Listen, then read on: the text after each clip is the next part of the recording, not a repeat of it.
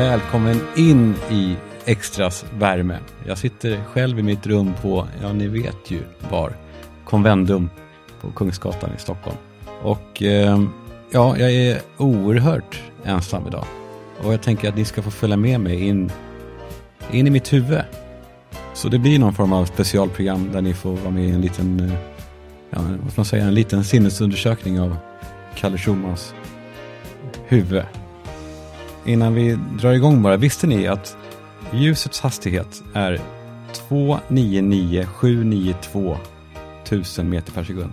299 007, nej 290, ja, två, de, skitsamma, siffrorna är 299 792 1000 meter per sekund. Och pyramiderna i Egypten, en av dem i alla fall, står på latituden 299792. Och ja, ni vet väl det, det betyder ingenting. Är det inte det eh, dubbelkusligt va? Att en sån slump som man gärna ser, som man egentligen kanske i alla fall som barn tyckte var fantastisk, nu som vuxen bara avfärdar, för det är ju ingenting annat än en ja, slump. Det är inte så att metersystemet eh, liksom är universellt, att det är någon sorts naturlag. Skit i det. Eh, det var många som hörde av sig efter förra veckans eh, program där vi, vi, det känns som att det är vi som sitter här, där jag pratade om eh, ja, massinvandring, säger man, är det ens ett laddat ord kanske, massinvandring? Om, om utmaningarna som hade kunnat undvikas om man hade flaggat för dem i, i liksom, på ett bättre sätt än vad de kanske gjorde när de sa öppna era hjärtan, sa de bara. Och, och, och det gick ju som det gick. Det är ju inte toppen. Och det var väl lite min tes att man hade kunnat undvika det här om man bara hade eh, ja, sagt det här kommer bli tufft. Istället så blev det liksom Schyffert som pratade om, eh, vad var han sa, att det kostar två quattro stagionis, en stor Fanta och ett Netflix-abonnemang att, att eh, lösa flyktingkrisen. Och så utvecklade han och sa, vänta, jag har skrivit upp det, han skrev, om några år så kommer de som flytt hela vägen hit jobba och betala skatt och fylla i momsblanketter och då tjänar Sverige massor med pengar på att vi blir fler. Och allt det där var ju ett jävla misstag, alltså att, att uttrycka sig så och att sprida den bilden av vad vi stod inför. Eh, det var inte bara, bara rent innehållsmässigt eh, helt fel, för det blev ju inte så, utan också inställningsmässigt. Eh, alltså hur han som svinrik dude i city förminskade hela eh, utmaningen och hånade alla som var rädda eller eh, ja, var, var, var rädda för förändringarna och uppoffringarna. Om han hade sagt att det här kommer bli stökigt som fan, att de flesta av de här som kommer kommer aldrig komma i arbete och att ja, det kommer bli artiklar om gängvåldtäkter och det kommer vara extrem brottsstatistik bland de här invandrarna och många av dem som kommer, de kommer inte ens uppskatta Sverige. De kommer till och med hata Sverige. För att segregationen kommer vara så otroligt omfattande. Men att allting är värt det om vi kan hjälpa de här människorna. Det var det, den, eh, det var den grejen jag pratade om förra veckan. Och de allra flesta höll med, tyckte att det var skönt att våga prata lite öppet, men det var ju eh, svårt att uttrycka sig. Det är ju det i sådana här frågor, för att man är så rädd att bli, att bli liksom eh, sedd som eh, icke-politiskt eh, korrekt. Det där är också är så eh, smittat ord ju. Alla de här orden som dök upp, PK-eliten och, och sådär, för det blev ju liksom krig åt båda hållen då, för folk ville ju slå tillbaka mot Schyffert och skrek det här, ja men då kan du väl bo hos dig då i din feta lägenhet. Det blev liksom lika orimligt som Schyfferts egna påståenden. Det blev inget bra. Men som sagt, det var ju skönt att de flesta ändå ja, höll med mig i att vi behöver prata om det. Vi behöver liksom lyfta på det här locket. För det är så oerhört laddat ämne. Att ens låtsas om, till och med nu då, 2023 snart, låtsas om som att det finns några problem. Om man bortser ja, från gängen som dödar varandra. Vilket ju kanske bara ska få göra då? Får man säga det ens? Det får man inte va? det är exakt det. Det är en sån sak som kanske många tänker men man säger inte så. Och så fick jag ett röstmeddelande och det gjorde mig så jäkla glad. Sådana här röstmeddelanden som, ni vet, är det en röst i natten? Nej, inte röst i natten, vad heter det? P4 Nybryggt och sånt där. När man kan tala in på en telefonsvarare och, och få saker ur sitt huvud.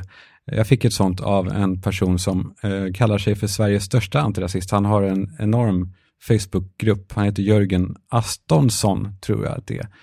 Han hörde av sig och hade en, ändå en ton. Lyssna själva här så ses vi efteråt. Jag förstår precis vad du menar och jag, jag håller med dig och jag tycker det var fint sagt till och med. Alltså, det här med att eh, om det finns en sida som är rasistisk, jag håller med dig om att inte varenda jävla sverigedemokrat är rasistisk, men toppen i det där partiet är det. Då, då vill andra sidan överkompensera för det genom att skönmåla istället för att svartmåla. Och så blir det ingenting däremellan så här va. Det är lite trist. Sigge har ju varit inne på det många gånger också. Det är klart att man blir orolig. Hoppas inte han halkar av banan nu. Så tänker man då bli någon jävla Alexander Bard. Eller Aron Flam. Nej, han har klarat sig. Hoppas jag du gör med, annars kan du få se på fan! Jag vet inte, det är någonting där i tonen. Alltså, vi är ju med varandra på alla sätt och vis. Vi är ju eh, båda antirasister. Men det finns någonting, eh, det är ändå någonting hotfullt i det. Jag menar då inte, jag ska få se på fan att han menar det, men att det finns någonting, sköt i nu, för fan. Eh, så annars så, eh, annars så blir det skit av det här, säger han ju. Och där tycker jag att det är ju fan det jag gör. Vi behöver ju fler människor som säger vad de verkligen tänker, inte färre. Om man kan säga så. Man ska inte säga allt man tänker på. Man ska ju inte blanda ihop yttrandefrihet med, med rätten att säga vad fan som helst. Men eh, ja, vi kör vidare. Kan vi prata... Det låter ju så dumt det där med kan vi. Det, det, här, kan vi förlåta Margot? Jag vet inte vilket vi de pratar om. Men jag skulle vilja prata med er ändå i alla fall om njutning. Jag älskar njutningar. Kanske inte på Steffo-nivå, men jag är verkligen en, en sucker för att hitta små stunder av, av att smutsa ner mig själv. För det är ju det det handlar om. Eller är det bara jag? För nej, det är nog många som känner likadant att den äkta njutningen handlar på något sätt om att det här är inte bra. Hela den känslan, som det här, det här glaset vin när man lagar mat. Man är hungrig och man provsmakar så mycket att man nästan är mätt sen och så bara tittar man när de andra äter, för man har redan, man har redan smakat så mycket och, och fått i sig några glas av det här matlagningsvinet. Eller det sista ensamglaset när man kommer hem från en kanonmiddag.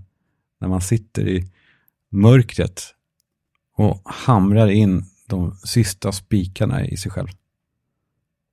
Man tänker på den här mannen, ni har säkert sett det, eh, den stora njutaren på, på YouTube som röker och äter. Vi lyssnar på det. Bara lyssna in njutningen i hans röst. Klockan är fyra. Kaffe med socker och mjölk och lite linjeakvavit. Första cigaretten på tio dagar.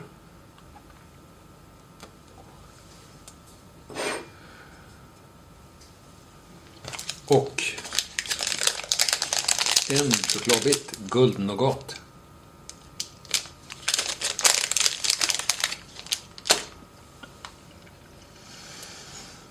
Mm.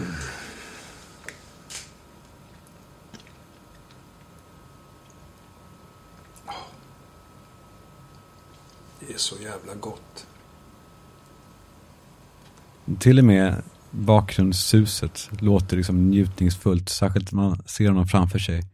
Där han sitter framför sin dator och äter guldnougat och dricker kaffe med linjeakvavit och röker den första cigaretten på tio dagar. Fan vad man unnar honom den här stunden. För vi gör ju saker som är ju, det är ju skadligt för oss, alla de här sakerna, både spriten och cigaretten och, eh, och chokladen. Och det är väl därför vi njuter så mycket, för att vi vet att allt är ändligt, eller att så här kan vi inte hålla på för mycket, för då blir det för mycket av det goda som man säger. Det måste vara destruktivt, den äkta njutningen. Och jag tänkte om man kan få njutning enbart från hjärnan. Och så tänker jag på det och så kommer jag på, ja det finns ju minnen som man kan kanske njuta i lite grann. Jag tänker på pappas hud. Det låter ju fel. Men pappas hud när vi var i Spanien när jag var barn. Vi var på stranden och pappa hade sånt där halsband som, ja, man såg det bara när vi var i Spanien. Ett tygband var det och så var det en rund metallskiva i och så stod det jag äter varan. Och det var liksom hisnande för mig på flera sätt. Både såklart att pappa åt jätteödlor, att han skröt om det. Men han förklarar ju sen att det handlar om något läkemedel som man äter mot högt blodtryck. Men det var också fascinerande att det stod jag. Och det tänker jag på ganska ofta fortfarande, som när det står på crème fraîche på någon röv-Ica, ät mig direkt, typ. Då, då blir allting olustigt, som att det är en person. Hur som helst, pappas hud var vi vid. Och, eh, ska vi se, jag kommer in i det igen. På stranden. Pappas hud är så het att det känns som en omöjlighet att han ens kan ha någon känsel kvar i den där huden. Och man ligger på mage i en solstol på sin handduk och man känner saltet på läpparna och doften av varm sand och hotellets sinnessjukt starka tvättmedel. Det borde de ju sälja där ute. Folk håller på att snacka om så här hotellakan, att det är en extra lyxig känsla. Det är så mycket skönare. Om det fanns ett tvättmedel där det står på framsidan att det här används av, av Clarion, då skulle jag köpa det ögonaböj. Bum, bums bus bas. Så sa alltid mamma när hon var, när hon var glad men ändå ville att man skulle gå och lägga sig. Bums bus bas i säng. Goodbyes boys, sa hon också. Det tyckte vi var väldigt roligt. Hur som helst, jag ser kanske inte njutningar som laster, utan packning, kan man säga så? Alltså sakerna som man har med sig, som att man ska vara borta väldigt länge. Och ibland är de kanske jobbiga att släpa på. Men sen så kommer tillfället när man får njuta av dem. Att torka sig med en liten handduk, det är också en, eh, någon sorts njutning som jag, som jag unnar mig då och då. Det är alltså en sån här pytteliten handduk som man nästan bara har i handen. För ansiktet kanske den är egentligen. Om man drar den över kroppen efter duschen så här omsorgsfullt, noggrant, så torkar man bort varenda liten vattendroppe. Och det gör att man känner sig liksom nästan biblisk på något sätt. Asketisk.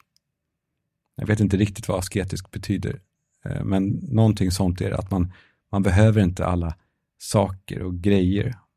Man tänker höga tankar i det läget. Man står liksom över samhället för en liten stund. Man, är, man står själv inför Gud, kan man säga så? Det känns så i alla fall. För att det behövs ju, den här känslan av att inte kanske alltid delta i det här samhället. För vi är ju inte riktigt gjorda för att leva så här. Det blir ju mer och mer tydligt, va? När man går på gatan genom det här bröd och salt-samhället. Det är kallt. Som Lundell sa, va? Det är fan ingen... Du vet när det är svart och Konsums gröna skylt lyser i mörkret. Fy fan. Det är inte kul alltså. Det är det inte. Nej, det var så han sa ja. Det är inte kul alltså. Nej, det är det inte. Han har ju fan i mig svung i ordföljden alltså. Men det är väl så att vi behöver ibland stå utanför det här för att kunna se det bisarra i samhället. Som, ja, med julen kommer vi ur nu. Och det är ju en, eh, vilken jäkla freakshow det är. Alltså, det bara ballar ur. Och det handlar om barnen säger alla och det, det är ju eh, helt obegripligt. Ja, vi går ju på gatorna fram förbi folk. Jag gick häromdagen på Rörstrandsgatan som jag nu har flyttat ifrån. Och där brukar det vara en tiggare, en speciell person som han går med en väldigt hög krycka i ena armen och en pappersmugg i den andra. Och kroppen framstår liksom som helt förvrängd. Han går liksom på ena fotknölen och häver sig framåt på den där knölen hela tiden, släpande i marken. Och min hund Nicky, han hade inget koppel och går några steg för långt bort. Man ska ha koppel såklart. Jag ska skärpa mig. Eh, för allas skull. Såklart. Eh, men eh, Nicky då har gått iväg några meter och jag ropar efter honom. Nicky! Och tiggaren, får man säga tiggaren då? Nej, kanske inte. Den, jo, det får man visst det. Tiggaren, han tyckte det var lite kul, så han härmade mig och skrattade och härmade mig. Nicky, Nicky, och han, han log liksom vänligt och jag, jag log tillbaka på ett sånt där sätt, ni vet, det här avslutande leendet, det här ja, mm, hej hej. Uh, och jag tänker att det här måste gå över snabbt och, och smärtfritt. Och så ropar han igen, Nicky, och så hade han fram den här pappersmuggen, men jag låtsades titta bort, uh, fortfarande leendes. Och jag kände att jag fejkar lika mycket som han fejkar sin fotskada. Ja, jag erkänner att jag, jag kan inte låta bli att tro att han inte egentligen går sådär, utan att han vid obevakade tillfällen kanske spatserar. Hoppsan sa, går. Och jag slår klackarna i varandra efter en väl intjänad dag. Jag vet, det här är mörka, fula, fula tankar. Men jag vet också att jag inte är ensam om dem. Så går jag förbi en bröd och salt. Och de är ju imponerande ändå, gänget bakom bröd och salt. Jag, ja, att de har lyckats kombinera lågpriskänsla med högprispriser. De har liksom lyckats hitta en målgrupp som uppskattar uniformerat liksom, skräp som kostar jättemycket. Men så känner jag mig plötsligt taskig, som att bröd och salt är en person. Men så viftar jag bort det tills jag kommer på, ja, fast alla som jobbar där då. Grundarna skiter nog i det kanske, men de som står bakom disken. Men så tänker jag på det ännu mer då, nej men de bryr sig nog inte heller för att, ja, ja för att det är nog inga liksom, eldsjälar som ligger bakom. Det är inte så att de går upp 04 och sätter degar. Varken de som jobbar där eller, ja, som grundarna gjorde nog inte det heller. Att de hade en dröm om att kunna överleva på sin stora passion, att baka riktigt pissigt bröd på Sankt Eriksplan. Då tänker jag på Ben Gorham, ni vet, grundaren av eh, Byredo, Byredo, fan uttalar man det egentligen? Byredo, Byredo. Och eh, man vet väl inte riktigt vad som stämmer, men det sägs att han gick runt och stank av stearin eh, under hela liksom, uppbyggnadsfasen. Hans kläder var liksom tunga och flottiga av alla spillda droppar stearin som han hade vid kastrullerna hemma i köket från nätterna. Det känns som att han gjorde det på nätterna. Som han satt upp och försökte få till de här otroliga doftljusen. En bekants bekant, ja det kanske är en urban legend, eh, dejtade honom. Eh, och alla sa till den här tjejen att skit i honom, han är, han är en hopplös loser bara som stinker stearin. Det sägs att Ben Gorham, han slet så hårt med exakt hur ljudet skulle vara när man sätter på korken på parfymerna. De har lite magneter och du ska klicka på ett särskilt sätt. Han slet så hårt med det här att det höll på att göra att allt gick åt helvete. Alltså att de var tvungna att göra om en hel produktion för att han inte var nöjd med klicket. Ja. Bröd och salt var vi på. Eh, de har ju öppnat dörr i dörr med ett gammalt konditori och de är väl antitesen i allt utom priserna. Eh, kanske. Och såklart att man inte köper pizzaslicer för 89 spänn på konditoriet. Men de är liksom konkurrenter, men ändå inte på något sätt. Som 7-Eleven och Pressbyrån. Är de konkurrenter? Eller inte? De har ju samma ägare. Men hur skiljer de sig åt? Vad är tanken egentligen? Är det att 7-Eleven är mer natt? Eller, ja, vad fan, vi kan väl ringa dem då och fråga. Då ska vi se om vi har med oss eh, Lennart Schultz som är marknadschef på Reita som står bakom både Pressbyrån och 7-Eleven. Hallå Lennart! Hallå! Eh, berätta, vad är skillnaden mellan 7-Eleven och Pressbyrån? Man kan säga att Pressbyrån är ett lite snabbare koncept. som är liksom mer anpassat för folk som är i rörelse. Medan 7-Eleven är mer anpassad för människorna i staden, liksom där du bor, hjälten på hörnet. Är det samma korvar i både 7-Eleven och Pressbyrån? Ja, det är lite bredare utbud av korvar i, i eh, 7-Eleven. Men eh, grundkorven, den grillade och den kokta, det är samma. Och Kaffet då, är det samma där? Nej, där är det lite olika. Och vilken är störst? Pressbyrån, det är 320 butiker och finns över hela landet. Medan 7-Eleven är 85 butiker och finns bara i Stockholm, Göteborg, Malmö och nu finns det en i Uppsala också. Jag förstår. Så eh, kort sammanfattning är eh, Pressbyrån för dig som reser och eh, inte är ute efter eh, större måltider och eh, vill köpa tidningar. Ja, det skulle jag kunna säga. 7-Eleven för dig som vill komplettera handeln och eh, ja, de gillar ju också öppet mera va, än Pressbyrån känns det som. Ja, exakt. Det är mycket på kvällar när man går hem från, har varit ute och festat till exempel. Och så, där. så det är många som går förbi och köper sin nattkorv eller frukostbrödet till nästa dag och sådär. Det är fint det där ändå, när, när, när fyllpersoner vill vara snäll mot bakispersonen och, och förbereder en, en, en gynnsam morgon. Ja, Okej, stort tack för hjälpen. ja tack. Ja, men så har jag kryssat mig förbi då ett gäng bröd och salt och eh, en tiggare som kanske är skadad eller inte. Och jag går och leker, jag brukar göra det för att undvika att ta fram telefonen och bli matad. Det är otroligt vad man drar fram den där telefonen ändå hela tiden. När man är ute och går eller på toaletten såklart.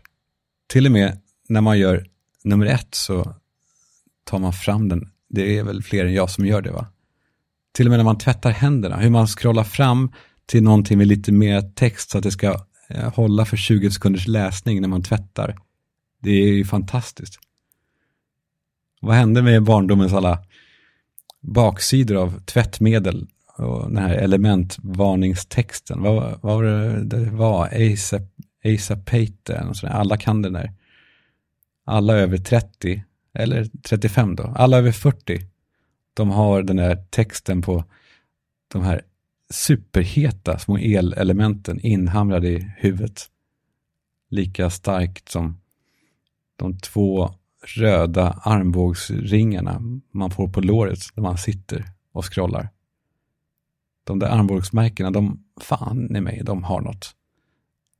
Ensam människa-märken på lårknäna. Den här leken i alla fall, superenkel och alla kan göra den. Eh, ni kanske vill testa också. Det, ja, jag kallar den för lilla bråkleken. Och jag lekte det den här dagen. Framför mig på gatan så går en kvinna. Hon går ganska snabbt gör hon och hon ser också lite trasslig ut. Så hon är kanske 40. Hon ser lite omaka ut. Hon har en märkesväska men den är eh, knasigt sliten. Och hennes ena sula under foten hänger från skon ner liksom mot trottoaren. Den hänger där som en tunga. Jag leker då att hon är arg på mig. Att det har hänt någonting. Och hela leken måste man ju anpassa efter vem hon är, eller han. Eh, så vad hon har på sig i det här fallet då. Och det handlade om att välja då en roll man har i hennes liv. Och, så jag började då låtsas ropa efter henne. här. Vänta, Annette, eh, kanske hon heter. Vänta, nej, gå inte. Vi löser det här, Annette. Annette. Och jag flåsar efter. Annette, kom igen, du får sova över såklart. Jag trodde att de hade löst boendet till dig för hela januari. Så där håller jag på. Anette, var ska du ta vägen då? Jag kan ju, jag kan ju hjälpa dig. Och det här pågår då i mitt inre, för guds skull. Eh, så gör inte misstaget att låta, låta högt då. Då blir det inte bra. Och så börjar fantasierna om att hon kanske stannar upp och vänder sig om och, och att hon säger något, något här syrligt om att hon har klarat sig bra hittills under sina 27 år. Och jag bara, 27? Hon ser mycket äldre ut. Hon, hon överraskar mig, Annette. Hon var lite fräck. Var hon. Och så går jag runt. Och så hittar jag en ny person när Annette kanske går fel väg för mig. Jag hittar en väldigt gammal tant som gick böjd över sin rollator. Eh, ni kan se det framför er va? Och då tänker jag, jag måste också ha då rollator för det måste gå långsamt för att jag inte ska hinna i henne. Och så, och så ropar jag, Marianne! hur nu gamla låter. Marianne, det var ju, var ju bara ett skämt Marianne. Din son har inte, din, din son har inte alls eh, avlidit. Jag skämtar. Och så blir den för långsam och så blir den också osmaklig. Eh, för så får man ju inte skämta. Vem skulle göra det? Då blir det ju orimligt. Och en bit längre fram så hittar jag en äldre man. Han har på sig en rock och en sån där björnfitta på huvudet. Ni vet en sån där som ryssar har. Och han går väldigt snabbt ja, för sin ålder. Liksom. Han, han, eh, man märker att han hastar på. Han är på väg någonstans och jag efter och så ser jag, det är ju, men det är pappa. Pappa. Pappa, var ska du? Pappa, vänta. Och så stannar han och vänder sig om, tänker jag. Och så tittar han mig in i ögonen. Och så säger han, friskvårdsbidraget, karl johan Det går ut på lördag. Jag är, jag är på väg... jag är på väg hem för att köpa ett friskvårdskort på Boka Direkt. Och så får jag tillbaka pengarna från min chef och jag kan använda det i ett halvår. Jag får inte missa det här karl johan jag måste gå. Och så vänder han sig om och börjar gå. Och jag, och jag ropar, men pappa, pappa. Och jag hör hans ekande finlandssvenska över gatorna. Vad är det nu? Och jag säger, men pappa man kan ju köpa det i mobilen. Det är bara att gå in på bokadirekt.se. Så fixar de det. Ja, där har vi den. Och eh, så tackar vi Mylla, mylla.se. Mylla, mylla, mylla. Man älskar att smaka på det ordet. Ni vet ju vad det är vid det här laget. Va? Det är de skånska mathjältarna som ger oss konsumenter möjligheten att välja, eller att, nej, att få allt. Både då ett, bättre mat. Eh, på riktigt bättre mat, alltså riktig mat som man kan spåra, man vet var den kommer ifrån. Man kan gå ner till gårdsnivå på grejerna. Två, bönderna och producenterna får de pengarna som de behöver för att det ska gå runt. De blir inte utpressade av några stora matkedjor om att sänka sina priser för att matkedjorna ska hacka mellan alla procent, utan de får de pengarna de behöver från oss. Tre, de skickar också hem maten direkt hem till dörren. Och fyra, Kalle 10 ger 10 eh, rabatt, men det kan man ju faktiskt strunta i, tycker jag. Eller hur? För det är liksom inte dyrare än på den vanliga affären.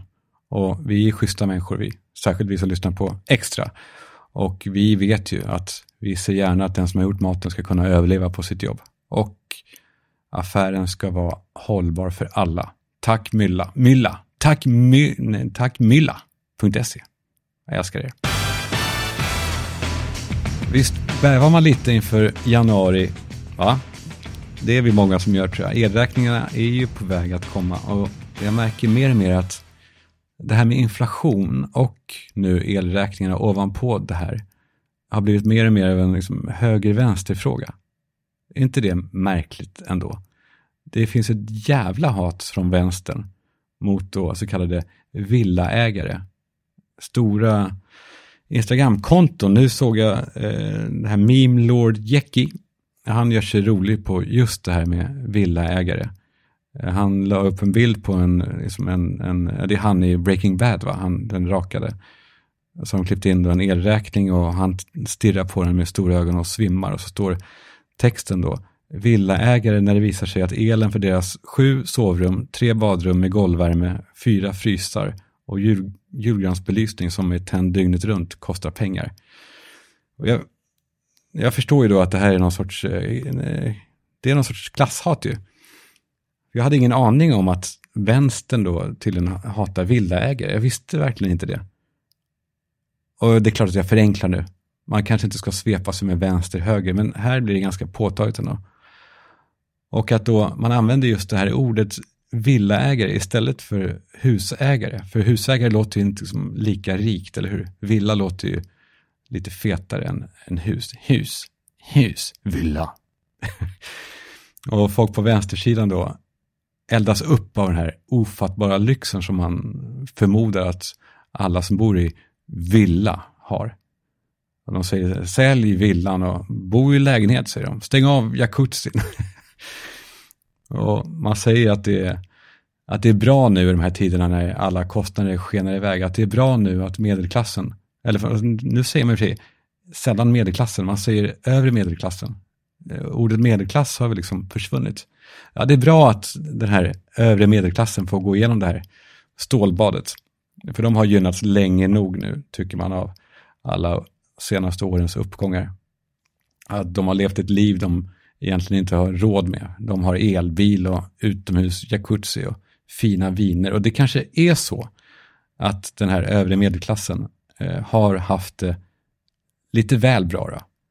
Men så tänker jag på min egen verklighet, om jag bortser då från mig, utan människor i Sverige som jag känner. Och det är väl inte så alltid att de som bor i villa alltid har elbil och jacuzzi. Jag tänker på folk i mindre städer och, och på landet, de kanske bara bor i ett hus. Och de kan inte sälja huset för då går de ju back på det eftersom priserna har sjunkit. Och de har inga värdepapper och de har absolut inte gynnats av den här högkonjunkturen som, som har gynnat många andra. De har inte levt loppan under tiden. De har inte gynnats av högkonjunkturen. Jo, kanske att de har gynnats på så sätt att deras liv kanske har gått ihop. Det kanske har fungerat och de kanske har haft råd med en semester. Och jag tycker det är så otroligt jävla orättvist att baka ihop då, som de kallar den övre medelklassen med jacuzzi och elbil med den här gruppen människor. För när nästa elräkning kommer så då hamnar de hos Kronofogden. Och det är ju människor som sköter sig i många, ja, well, generaliserar ju grovt, men det är människor som sköter sig, som inte fuskar och som inte har liksom garvat de senaste fem åren. Det är de som åker på den här smällen. Kanske inte i absoluta tal, men i det att de kanske faktiskt inte fixar det här. Så låt oss runda av med, ja, låt oss ropa till politikerna att, ja, vi kan väl säga så här då, jag har en idé. Inför en spärr i det här systemet. Så att alla sådana här fordringar som kommer från elbolag och går till Kronofogden, vilket de ju kommer, att de sätts på paus och får betalas av över en period. Det måste ju vara den lättaste lösningen och det skulle också kanske vara en lösning som, som, som inte är provocerande för folk som tror att alla som bor i hus eh, är, är rika knösar. Det är inte så. Eh, till oss andra, vi ses ju igen och hörs nästa vecka i Extra som eh, ja, vi pinnar på. Tack för att ni är med på det här och hör gärna av er med vad ni än har på hjärtat. Skicka också sådana här, om ni vill, eh, ljudmeddelanden eh, på Instagram så kan jag spela upp dem. Sådana här eh, ja, små hälsningar eller små åsikter, små brandtal kanske. Små idéer, vad ni vill. Jag finns här. Kram, ta hand om er. Hej.